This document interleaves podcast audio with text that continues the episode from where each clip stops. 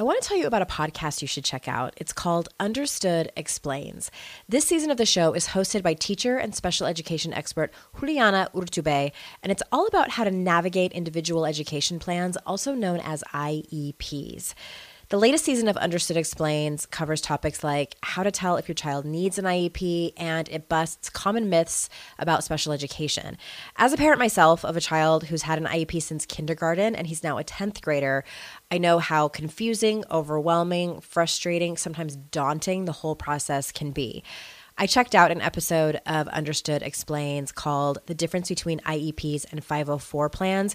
And what I love about it is how easily Juliana explains everything. She answers common questions that probably every parent or caregiver has. She dispels myths and is concise and to the point. To listen to Understood Explains, search for Understood Explains in your podcast app. That's Understood Explains. And there's a direct link in the show notes if you need it. It's not about waiting until you don't have the fear to do the things you want to do. It's about going, here I am right here, right now. The fear is going to ride sidecar. Mm-hmm. And I'm still going to do the thing that I want to do. I don't have to wait to do the thing I want to do or be the person I, I want to be until the fear is no longer present. This is your Kick Ass Life podcast, episode number 294 with guest Kate Courageous. This is the Your Kick Ass Life podcast with Andrea Owen, a no BS guide to self help and badassery. Because, ladies, let's face it, life's too short for it to not kick ass. And here's your host, the girl who serves it up straight with a side of crazy, Andrea Owen. Hey, ass kickers, welcome to another episode of the podcast. I am so glad that you are here. Guess what? So a couple weeks ago, end of July to be exact, your Kick Ass Life podcast crossed 2 million downloads, which blows my mother loving mind. Seriously, I thank you all so much for being loyal listeners, for telling your friends about it, for leaving a review wherever you get your podcasts, whether it's iTunes or Stitcher or Spotify or probably some other ways that I don't even know about. Thank you, thank you, thank you from the bottom of my heart. This podcast has been really a labor of love for me since 2013 so long now. And it's really one of those things that I have decided I'm going to keep going with. I have no plans of stopping. In fact, we have plans of making the podcast even better. So thank you, thank you, thank you. I'm going to say it a million times. Thank you for 2 million downloads. And there is more fun things to come. That being said, if you have not left a review wherever you grab your podcasts. It would mean so much to me if you did. I know we all have intentions of doing that, and very rarely do we ever do them. And it really does make a difference. It makes a huge difference in so many different ways for me and for my livelihood and for me to be able to continue to do this show. So if you could take a minute and do that, I would be so incredibly grateful. All right, so this is an archived episode that I am dropping for you today. You may or may not have heard it, and even if you already have, it's worth a listen to again. And it's been a minute since this episode has aired with my dear friend Kate.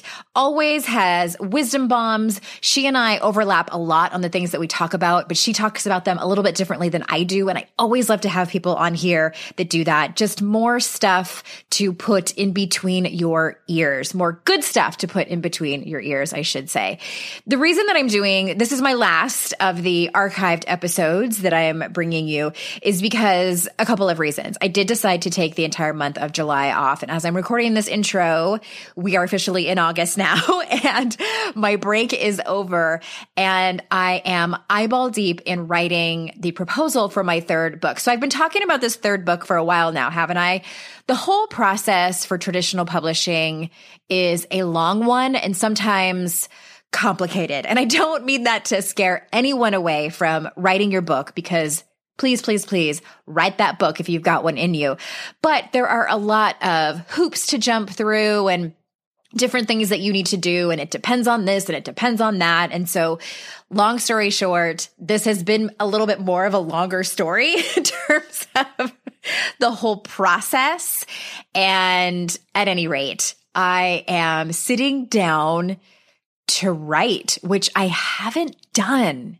You guys, like I really haven't sat down to do hours of writing probably since I wrote my last book. And I confess, I'm a bit of a quote unquote bad writer because as creatives, as writers, as authors, we're supposed to write every damn day, right? I think that's a hashtag. Write every damn day. And I have not been doing that. There's been so many other things that I've been doing over here at Your Kickass Life. But this year I have decided that I, all I want to do, all I want to do, and it's mostly because it's the thing that I think I'm really good at. No, I shouldn't say that. It's the thing I know I'm really good at is writing books and speaking. So speaking on stages and speaking on this podcast. Yes, I still will continue to work with women on a private basis. If you want to do that, email us. We'll find you something that works for you. And that's it. Therefore, I am saying no to a lot of other things and saying yes to writing and saying yes to speaking. All of that to say, I'm taking a long way telling you this story, the whole point of my story. I'm sitting down to write some sample chapters for my proposal for my third book. And have you ever like been doing something for a long, like maybe you're a runner and you even run marathons and then you stop for like a couple of years. And then that first run that you go out on, you know, you have all your gear. You, you know, it's a nice day. You know what to do. You know how to put one foot in front of the other. You know what good form looks like. And then you just slog the fuck through it. And you're like, what? What? Whoa. What is how? I don't remember. Ugh, ugh, ugh. That's how I feel sitting down. That's exactly what's happening, y'all. Oh my God. I am slogging through these chapters. They are messy and they don't make a whole lot of sense and they're clunky. It's clunky. And I just am being kind to myself. I'm like, you know what? It's okay. It's just, I'm warming up. I'm doing my warm up. And I just have been really using my tools and practicing self compassion and just knowing it's okay. I just need to get through these first couple of weeks back in the saddle and it's going to be great. I know it's going to be great, right? Everybody say it's going to be great. Okay. Let's get on with this show. Kate is back. I am excited for you to hear her as always. She's one of my very favorite people in the world. So y'all, without further ado, here is Kate Courageous. Kate Courageous, welcome back to the show. Hi there. I'm all excited. I'm all excited because I think that this is at least your third time on the podcast. You were one of my first guests. I don't know if you remember that back in like 2013. Of course, I remember. I was one of the ones that catapulted you to glory. Yes, no, you did. yes, it was all did. me. It was all you. It was no, all you. Kidding, I love how humble you are too, uh, just like I am. But I, I, you know, you are. As I was telling people in the intro, you are one of my actual real life friends that I talk to on a regular basis, and we don't actually talk a lot about courage and fear when we're having personal conversations.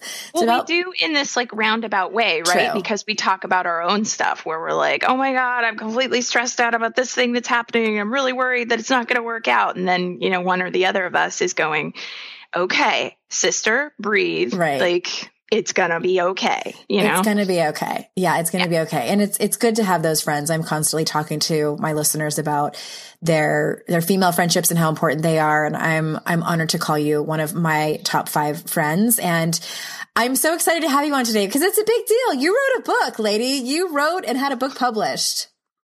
I did. I wrote and had a book published. Um, I will. I will add in part and and give total props to uh, one Andrea Owen, who like told me go talk to Debbie Reber about book proposals and like you know gave me lots of support and encouragement and said, you have, you have to do this. you have yes. to. You have so much great wisdom to share with people.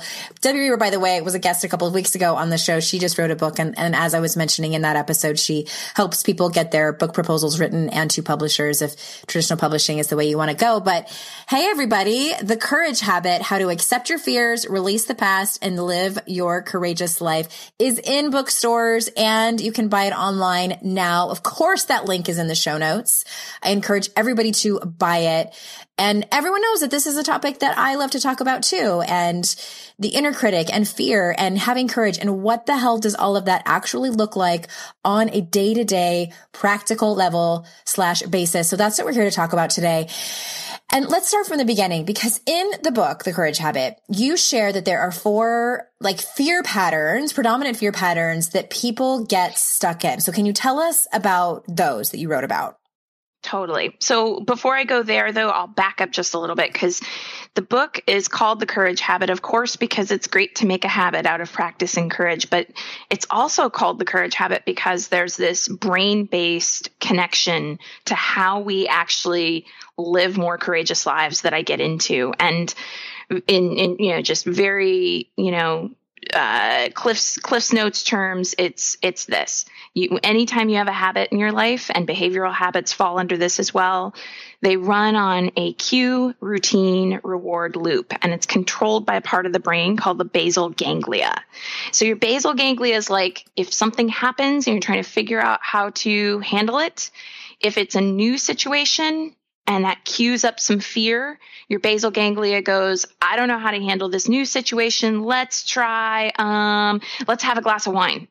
And if that works and actually the routine of grabbing a glass of wine works and makes you more relaxed, which is the reward, then the next time you're really stressed out, your basal ganglia, it's certainly not like a mind control thing, but it's going to remind you like, hey, remember last time when that, that glass of wine worked so well for decreasing stress? So I know that you talk a lot about recovery on your mm-hmm. podcast and certainly there's more to it when we get into substances. You know, there's other biochemical factors at, at work, but that's part of how um, like substance use can become a habit.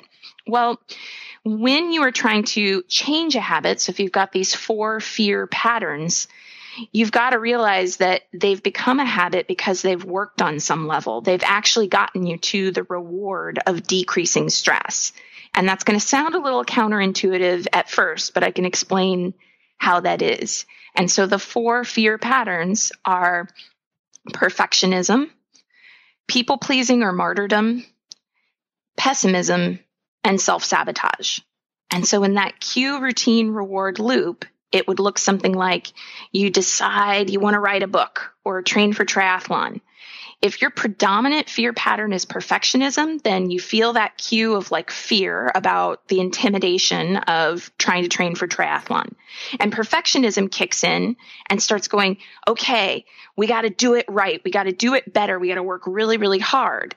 And that's to get to the reward. And it's a short term reward, probably of feeling like more in control it doesn't get you to that long term reward that we all really want, which is to feel more resilient, more confident. But in the short term, it works. And same thing with a different fear pattern, like maybe pessimism. You feel that cue of like self doubt. You go into pessimism. Oh, you know, I'm not an athlete. I can't do triathlon. Why could I do that? And then you get the short term reward of, you know, maybe you just go not for me. And and it doesn't work in the long term because maybe you don't do the triathlon but in the short term it decreases the stress and intimidation you feel about going after something you really really want. And this is all happening in the brain. And the point is to figure out how to recognize when it's happening and do something different and change that habit I love the brain science behind it. I, I, and I know you know so much more about that than I remotely do. And also, I love, of course, like three out of the four of those are topics that I go in depth when in oh, yeah. my book because they're so common. And I didn't oh, yeah. look at it, you know, from a scientific standpoint. I just was like, here are the patterns that all of my community is struggling with. And yep. yeah, I want to talk about it. So, oh, I love that. Yeah. Well, and I think too, and I was thinking about my own experience, and I talked about this a few weeks ago on the podcast. That example that you gave of, you know, both of those examples are things that I was terrified to do and did them anyway, writing a book and training for a triathlon. Terrified of both of them. And still heard the voice of, who do you think you are to do that? Like, you can't do that. You're not an athlete. You're not a writer. And I'm trying to remember back, like, what was it that pushed me through that and said, like, well, no, I, I actually can. Like, let me just try. I, for me, first and foremost, it was getting curious about my perfectionism and also uh, having, um, kind of coming to terms with it and, and really working on that specifically and saying like, I don't have to do it perfect. I don't have to do all of the research and I don't have to be a quote unquote athlete. Getting curious on like, what an, what is an athlete? What is a writer? Like, why not me? And, um, I don't know if that's helpful for anyone out there, but just getting curious about it and being aware that it was going on, the perfectionism and the self sabotage, etc. Totally. You're describing the courage habit process. So I'm like, yay! yeah. And we both trained for triathlon. And it's just like, you know, that, that, that idea that, you know, oh, well, I'm not an athlete. And, um, you know, I trained for the half Ironman distance, and a big fear that I had the first time I trained for one was, I'm going to get injured. I'm going to get injured. I'm going to do all this work to get, you know, to the finish line or to the starting line, and then I'm not even going to be able to do this because I'm going to get some like annoying stress fracture type injury. And that did not happen, thankfully. Um, and then now I notice that that fear shifts, right? And that's part of the the thing that I know you talk about too is that you're not going to get rid of the fear. Um, and there are you know three predominant ways that I really see that we try to deal with our fear. Like we try to either avoid it and ignore it, or please it and placate it. Like if we just do it right, it won't come up that's very tied to perfectionism. Mm-hmm. or we try to attack it and we try we tell it to shut up and and we try to white knuckle our way through. And those aren't very helpful. Yeah. um, they don't actually work long term. Because what i'm about in terms of like how we're practicing courage is not just do you like set a goal for yourself and make it to the the finish line of that goal. What i'm really into is that actually feeling more resilient, emotionally resilient. And there's a discipline of psychological courage that is actually studied. And in the, the research on psychological courage, they differentiate between people who white knuckle their way through something and it looks good on paper, but it, it actually isn't like true internal psychological courage.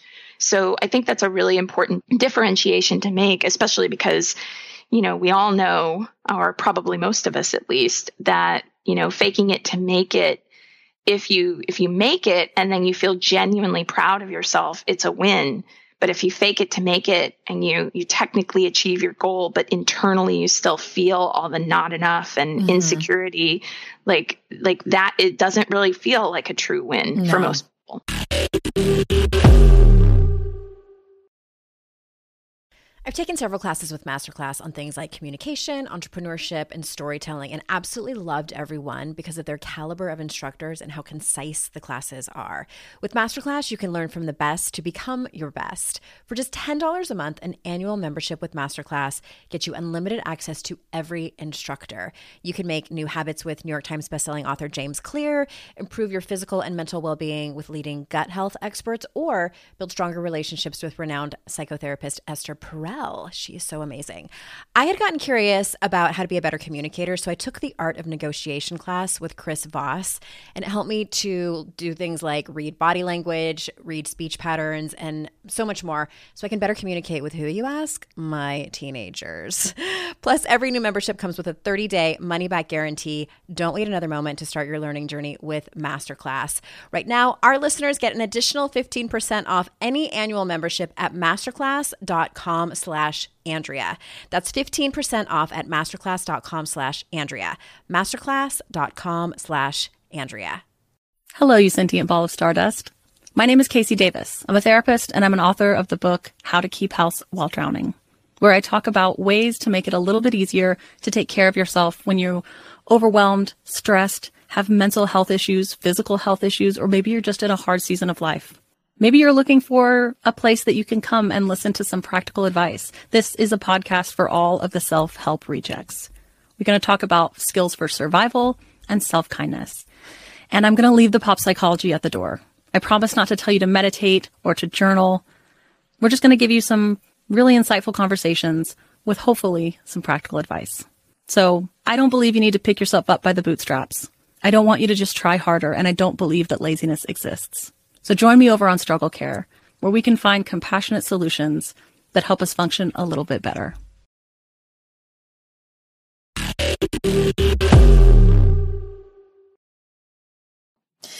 Yeah, that's interesting. And I, I love, of course, that, you know, you and I talk about triathlon a lot. And can we just like pause for a moment and say how rad it is that you, that you've done a half Ironman and, and we're going to do it like to me.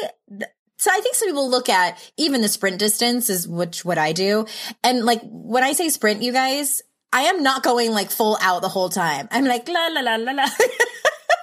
I'm I'm not. But half Ironman. Okay, so let me get. Tell me if I'm right. It's a, it's a mile swim, 56 mile bike, 13 mile run, right? 1.2 mile swim and a 3 13.1 mile run. The, the, the point one.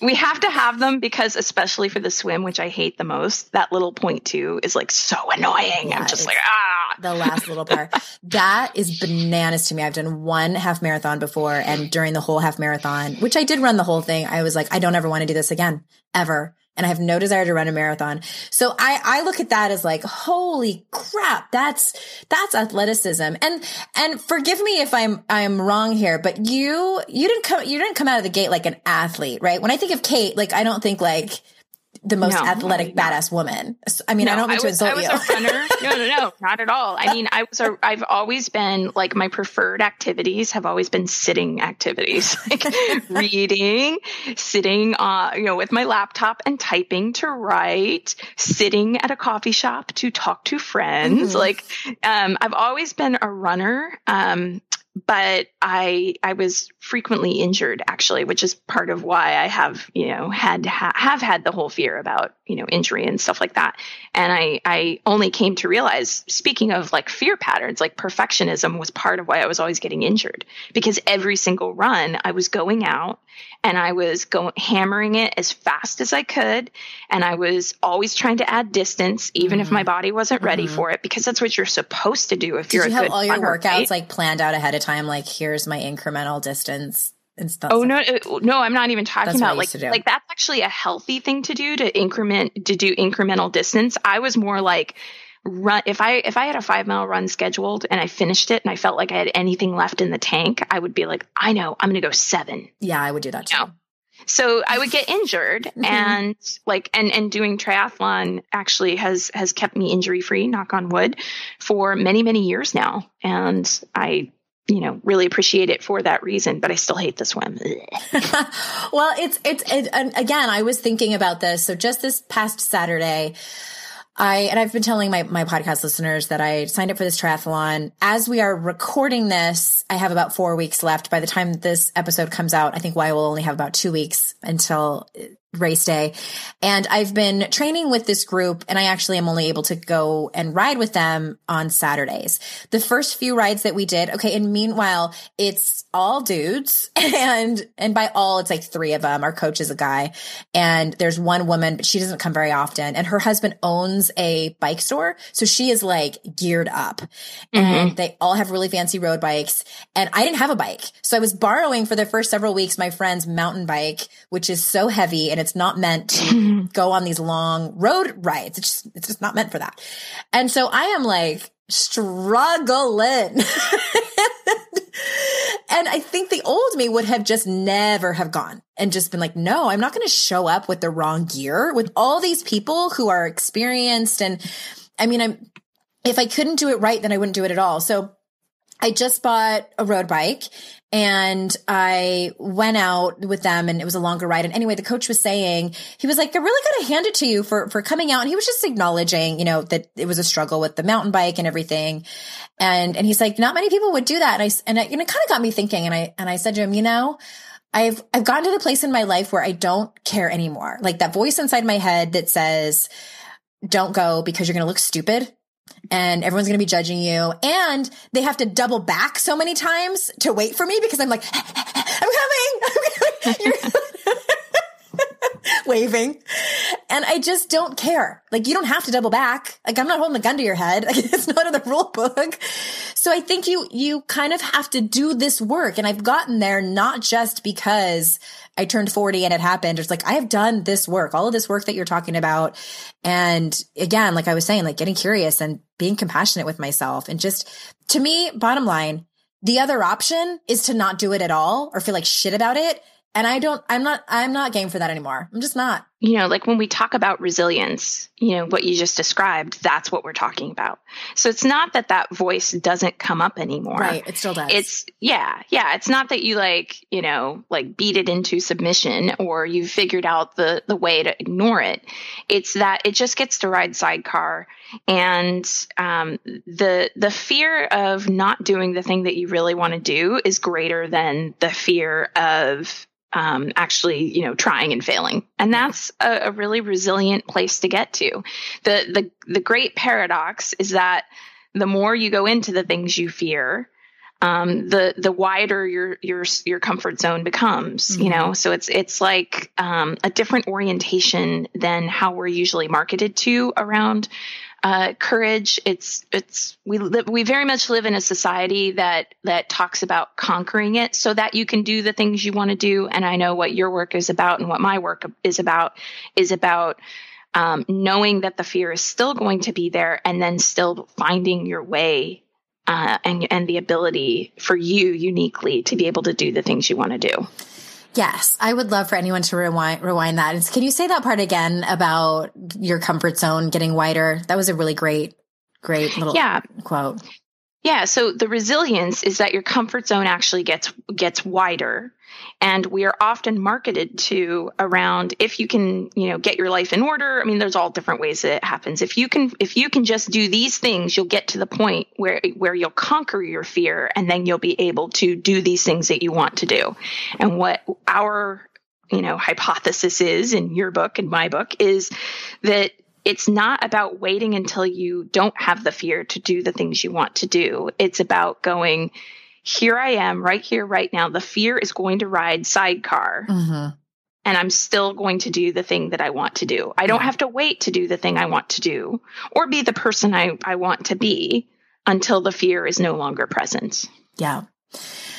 So true. So, so, so very true. You guys, The Courage Habit, How to Accept Your Fears, Release the Past, and Live Your Courageous Life. Please go out and buy it. And okay, next question. So in the book, you say that you structure it in a way that is similar to a coaching relationship. So can you explain that a little bit? I, I really feel like we all read books and then it's much easier to read the book than it is to actually like do something different. I feel like I'm this, I can be this way with like a cookbook. I'll buy a cookbook at the bookstore. I'm like, oh, this is so great. So, so full of great recipes. I'm going to do it. And then it's like I'm busy, and then it's like, uh, but I'd have to like sit down and make That's up a new shopping list, and yeah, yeah.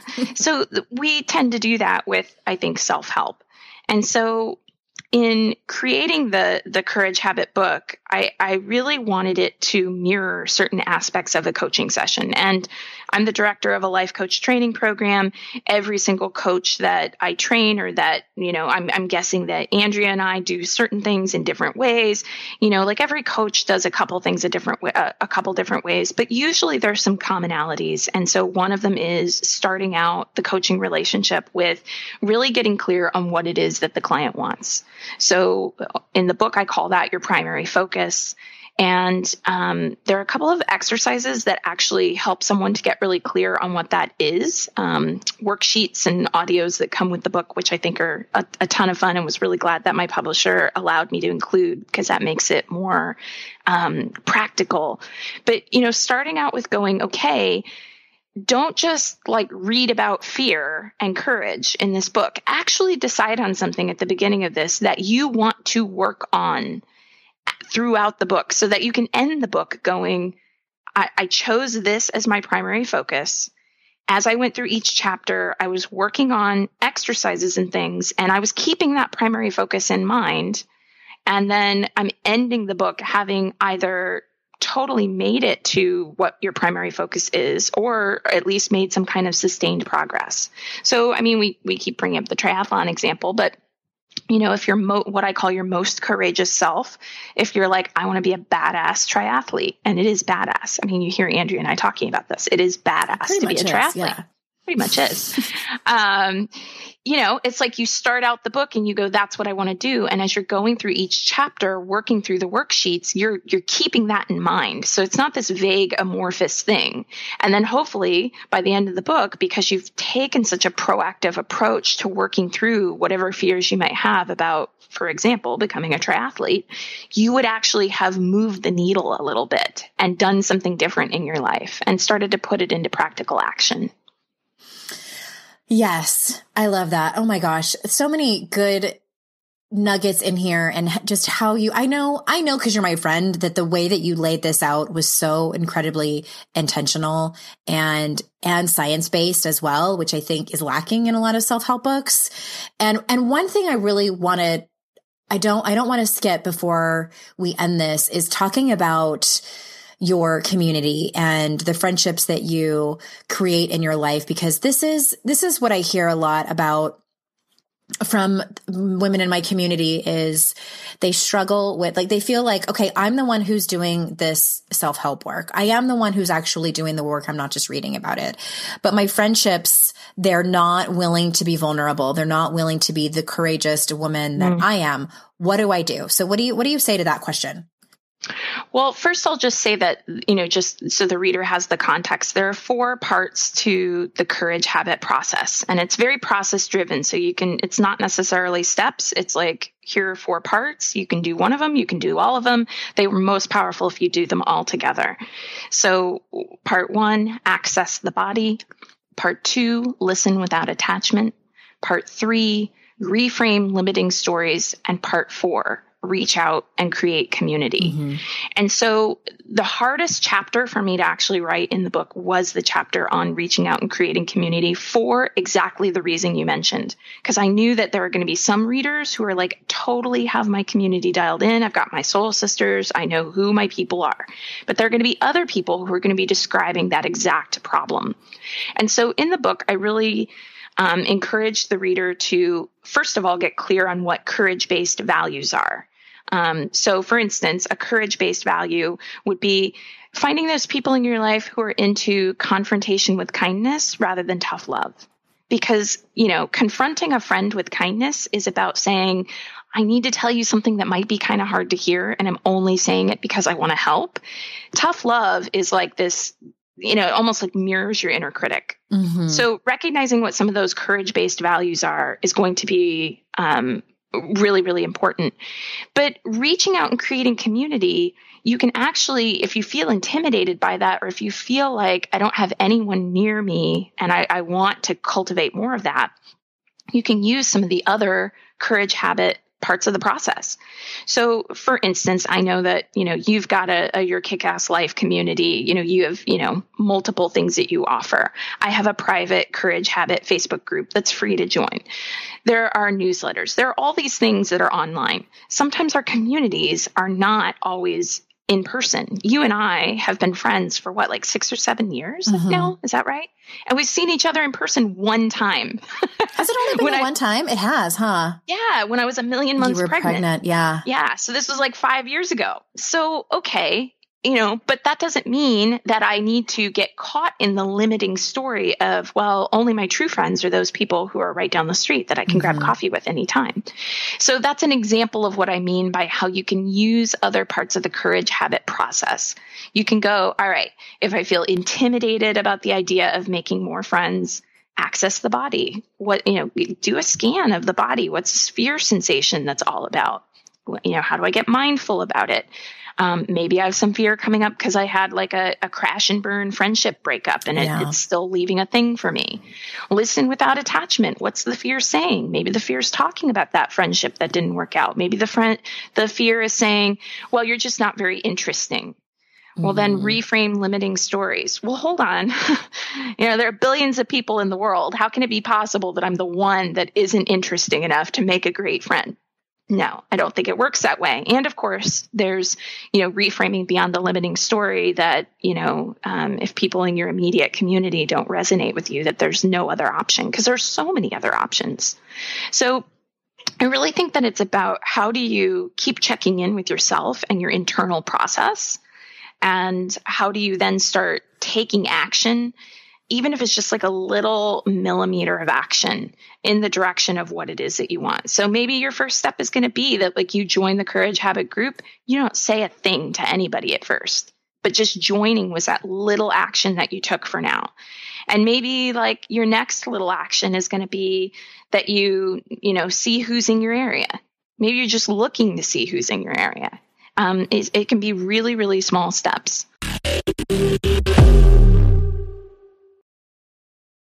No one told us the truth about parenthood. Why?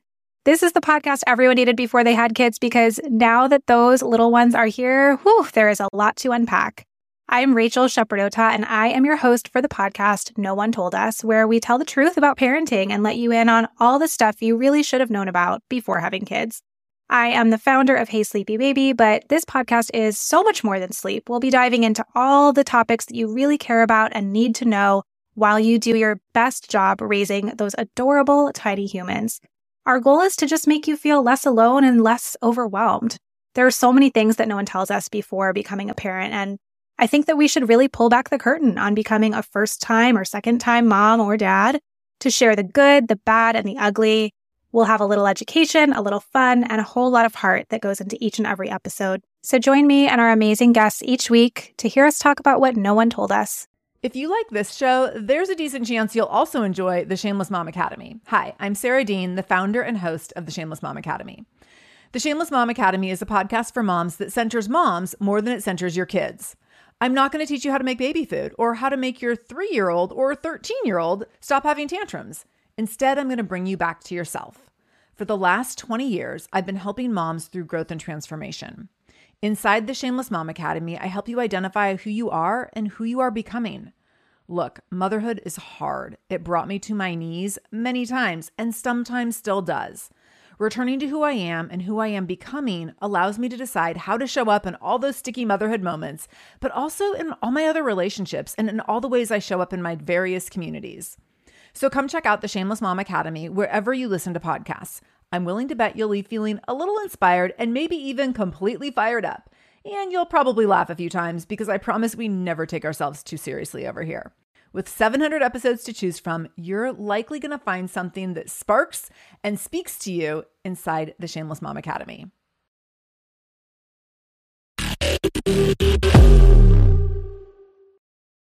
Yes. And I, I think so much of that of what you were saying is is being proactive. I've, I've told the story before on the podcast when we moved from California to the state of Utah several years ago, and I had lived in California my whole life. I had never lived anywhere else before, and I honestly made up that like within six months I was going to have these fem- great female friendships. And, you know, it was like a year in and I was, I did not have that. That was not mm-hmm. my reality. And I couldn't figure out why. And I was crying on the phone to one of my friends about it. And she was like, well, how, what have, what have you done to, you know, go out there and make these friendships? And I was like, thought about it. And my honest answer was like, I hadn't done hardly anything at all. And I mean, mm-hmm. I think mm-hmm. I had joined a gym, but that was it. But I wasn't asking anybody out for coffee. I wasn't, um, all I was focused on was that they were talking about the fun things that they were doing without me. And I'm like, how dare them not invite me? right. When they didn't know you very well. And I, I, mean, I think that it's, you know, this is part of it. It's like, I know you went on book tour. I've been on book tour. And it's like, it, you know, there are a lot of people online saying, I want to practice more courage and meet my community. And then there are a lot of people who don't show up for the actual event when you're in town to help create and facilitate and, you know, make mm-hmm. the connection. And, and this is the thing. It's like, it doesn't change if all you ever do is, you know, like think about it or want it and then not actually do it. But I have a ton of compassion for that space because that's where the fear is coming in. And it's like, okay, like, like, how do we shift that? That's the big question for me. You know, when I, uh, I was flying all over last week and I was meeting people, what are you in town for? And I'd say book tour, what's the name of your book, the courage habit. I'd say, oh, okay. So like, is it like a book where you challenge people to do one courageous thing every single day? and I, I was saying, I mean, it can be, but it's really about all the stuff that you feel, the fear and self doubt that you feel before you can even take the action. Yeah. Cause that's where most people get really hung up. And the other thing I'd say too is that, you know, we're talking about habits here and we're talking about brain based habits you don't create a habit once. Your basal ganglia doesn't go, oh, cool, new idea, because it's one time that you move into a courageous routine instead of a fear based routine. We're literally talking about you have to recognize how perfectionism, people pleasing, pessimism, and self sabotage have become brain based habits that, that are like impulses that have become your comfort zone. And you have to now learn how to recognize when you're feeling fear and start going, Oh, I'm feeling fear. I'm feeling self doubt. I'm feeling not enough, whatever words you want to put on it, and go, I need to do one of these other routines access the body, listen without attachment, reframe limiting stories, reach out, create community. It can be any one of them, but that's the only way, at least from the research that I've reviewed. And there's a full bibliography for anyone else who wants to geek out mm-hmm. on all the research. That's the only way that I saw from the research I was reviewing that people develop this increased emotional resilience that we are talking about where where challenges can happen or maybe the fear is there or it doesn't go the way that you thought it would be or maybe you make a mistake or people criticize your idea or your thing or the way you're doing it. But there's an inner courage and a psychological courage that you develop that has you go okay even though these things have happened that are uncomfortable like I can do this. Yeah. Okay, I have a science question for you. I, I, I oh, I'm, I'm, okay. I'm going to be embarrassed if I'm like totally wrong. I'm going to be embarrassed if I don't know the answer because you know I did research for the book, but I, I think you probably in no way do I think that I am an expert in neuropsychology whatsoever. Well, and so. I know I read it somewhere, and it might have been in like Popular Psychology or Psychology Today or some something like that where it wasn't in like a peer reviewed journal or something. Or maybe it was, maybe it was back when I was in college. I can't remember. But I remember reading about neural pathways and that when the neural pathways are created in our brain of negative self-talk of the mm-hmm. um the action to self-sabotage and perfectionism and things like that and like you were just explaining it's not going to just be one and done where you create a new neural pathway just by doing the the thing one time that's not creating the new habit so when we when we consciously and proactively do these things like in your book to change our lives that's when the new neural pathways are created and we have more self-compassion etc is that right ish. Yes, and neuroscience and neuropsychology are two different disciplines and but they do as as I understand them work together. So neuroscience is like looking at the cellular level, neuropsychology is looking at how like the neural pathways then mm-hmm. influence behavior. So so yes, like this is what you are creating. The first time you ever try to pull on a triathlon wetsuit, I, I don't know anyone who doesn't feel like a complete idiot mm-hmm. trying to get that thing on. Trying to get zipped up and yeah. yeah, yeah. I mean, like, you know, but the 20th time that you've done it, it's like, oh geez, come on, neoprene, cooperate with me here. I need to get, you know, like it's it's it's just it's different. It's like It's just like shoe tying. I mean, there's so many examples of things that we have done, you know, that we learn and then they become a habit. Well, I'll give other examples too that I know like moms can relate to. The first time you're in a store and your kid is being like a total pill, it's like mega embarrassing. And then the 20th time that that happens, it's a little bit like, you know, if another person's looking at you, giving you some shade, you're looking right back at them like, oh, come on. You wanted, to, you know, please, uh uh-uh. uh And then, you know, like it's, it's, it's, it's all the things. It's, it's really understanding that instead of seeing it as a sign that you're doing something wrong or doing it wrong because you feel the fear and then going, well, maybe I shouldn't be doing this. It's like, okay, this is just part of the process. If you write a book, you are going to look at what you write and feel like this is crap. Mm-hmm. If you train for triathlon, if you go on a first date, if you started a new job, like it is actually only a very lucky few people who just kind of go out there with a first time with something and feel great. And even those people, I would argue, they don't feel that way everywhere in their lives. Yeah. Context is everything. So, you know, everybody's got something somewhere. And I know we're all a fan of Brene Brown around here. And, you know, Brene says like the only people who are incapable of feeling uh, shame or selectively shutting down emotion, not feeling empathy, are people who have actual psychopathology. Mm-hmm. So it's not that like the people you see who are doing great things have something you don't. It's that they have practiced something and they have actually created what you're talking about, you know, when you talk about your own feelings or, or when I do of going, oh, okay, like, of course, my fear right now is telling me that I'm lame or telling me whatever it tells me. Mm-hmm. That's just how this goes. Good. Okay. I'm glad I haven't been giving people wrong information for the last no, you're eight not. years. stamp of approval from the person who researched a little bit of neuropsychology. Again, I would never profess to be an expert, but well, and I and I always I have so much respect for people that actually do the research and and take the time to do that in writing self help. Okay, I have one more question for you before we wrap it up and everybody turns this off and goes and runs out and orders your book.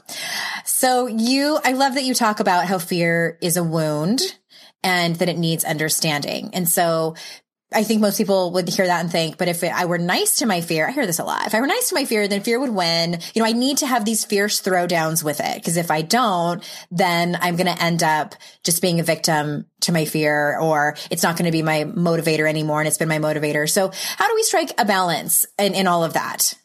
Well, the balance I turn to is if you are, there's being firm with fear and boundaried, and then there's practicing abuse. And so for sure, there are workouts I don't want to do for triathlon. There's there's intimidation I have about things in my own life or or and and the fear comes up and it's like a very firm like here's what we're going to do right now. We're going to go out there and we're going to run six and a half miles right now because that's what's on the training calendar. Yes, even though the couch would would feel so much more cozy right now, like this is what we're doing. And that's very firm and boundaried. But there's a real difference between that and actual abuse where you tell your fear to shut the F up or, you know, you, you yell at it because when we practice abuse, we become the abuser. And I think mm-hmm. that's a really important thing for people to start to recognize. I often tell people to, to treat your fear the way you would a small child. If your small child is throwing a fit, one hopes that you don't avoid it by locking it in a closet and trying to ignore it. One hopes that you don't placate it endlessly because we all know what happens if you placate children endlessly when they throw a fit. They they become it's it's not in their interest to become thinking that the world is going to cater to them. Um, or of course, you know, and there are certainly people who do this when when children throw a fit, attacking them. And none of those strategies work. But absolutely, if a child is throwing a total meltdown in the cereal aisle at the grocery store, it's a good thing if that mom says or dad says, Hey, this is not okay. We can talk about how you feel. We can go outside and, and, you know, I get some feelings are coming out and, and, and that's fine.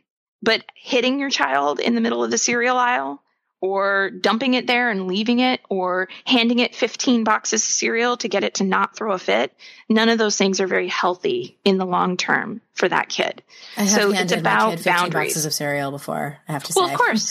Well we've all done that. We've all done that. It's not about being perfect. It's about what actually is the most effective thing mm-hmm. in the long term in the long so term, yeah. for sure we've all done that. And we've all done that with our fear we've all, you know, tried to talk our fear off the ledge and promised rewards and stuff like that. And um, we've all told our fear to shut the F up mm-hmm. and we've all attacked it and we've all avoided it and tried to pretend it wasn't there. These, it's not that these strategies can't work in the moment. It's that if they are what we do as our primary strategy, they're not very helpful. And particularly with noticing where we practice abuse. Because if we practice abuse, we become the abuser. Yeah, I always say, you know, you've been you've been talking to yourself this way for a long time and mm-hmm. you know, you're coming to this work obviously, you're interested in this work because the other way is not working.